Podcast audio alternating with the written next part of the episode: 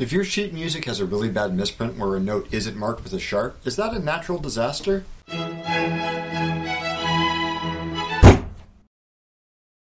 Okay, first things first. Giant, enormous thank yous to viewers Courtney and Dawn.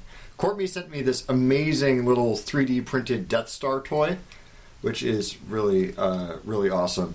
And Dawn, who is currently overseas, uh, sent me this Afghani military hat, which is very stylish. No, it's very stylish. In Thunk Episode 1, I gave a crash course on logical argumentation. One thing that I didn't cover explicitly were logical fallacies because there are a ton of them, and I was still sort of attached to keeping my videos under four minutes. I don't know if I still feel that way. Logical fallacies are important to know because they're holes in our mental defenses that other people can use to convince us that things make sense when they really don't. But fallacies aren't just about convincing others. Sometimes they're so subtle and widespread in a culture that they can really color how you and I think, and in so doing, can really screw us up the appeal to nature fallacy is one of those things where once you know about it, you start seeing it everywhere. It's really simple, too. The word unnatural has one definition that means artificial or not occurring in nature, and one definition that means evil or perverse. The word natural also has multiple definitions, one of which is found in nature and the other one is instinctively right. The appeal to nature fallacy just sort of whistles nonchalantly and substitutes one definition for the other,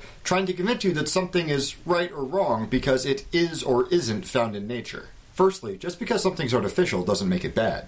Computers aren't bad. Toilet paper isn't bad. Antibiotics and space exploration and laws and literature and YouTube aren't bad. And they're all really unnatural. Secondly, and this is the one that bugs me the most, just because something is found in nature or is an innate urge in humans doesn't make it good or justify it. Nature is full of things that we really don't like a lot. Disease is natural, death is natural, skin cancer and poisonous mushrooms are natural. Also, animals kill and maim and rape and torture each other without good reason. A lot of people seem to think that animals are sort of pure and free from malice, but Bear in mind that every lolcat that you see on the internet will play with a wounded mouse for hours on end before finally putting it out of its misery. And those are just animals that we keep as pets. Some primates, like chimpanzees, will raid neighboring groups of chimps just to murder their children.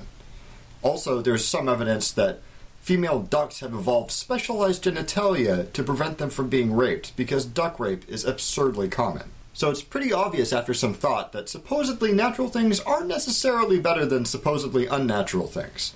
That doesn't stop a lot of really terrible arguments being made based on those grounds. I'm going to point out three types. One of these arguments goes like this well, of course humans do terrible things to each other. It's how evolution programmed us. It's the natural order of things. This is used a lot to explain things like bullying and rape because apparently they're natural urges and so we shouldn't get worked up about them. This isn't just an appeal to nature fallacy claiming that because hurting each other is natural, it's okay. It's also factually inaccurate. A lot of animals don't do these things to each other, and there is no evidence to show that humans have an innate urge to do any of them. Like if you leave a baby in the woods, it has precisely one instinct it will cry loudly until something comes to eat it.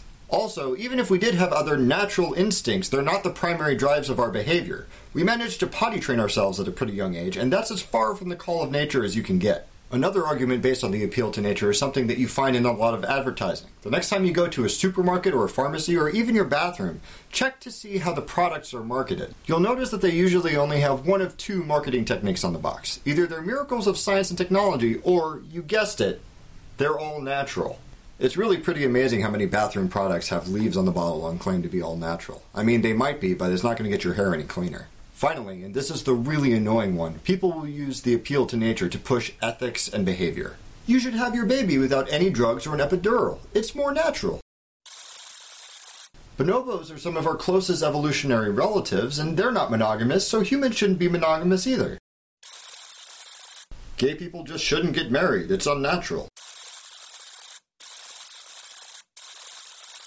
Now, there's nothing wrong with nature. Nature is great. I love trees and national parks and ferrets and environmentalism. But just because something comes from nature doesn't make it good or right or better than things that don't. Remember, natural disasters are still disasters. Have you had any experiences with the appeal to nature? Do you have something that's labeled natural in your shower? Do you have any suggestions for future show topics? Leave comments. Let me know what you think. Thank you for watching. Don't forget to blah blah subscribe blah share, and I'll see you next week.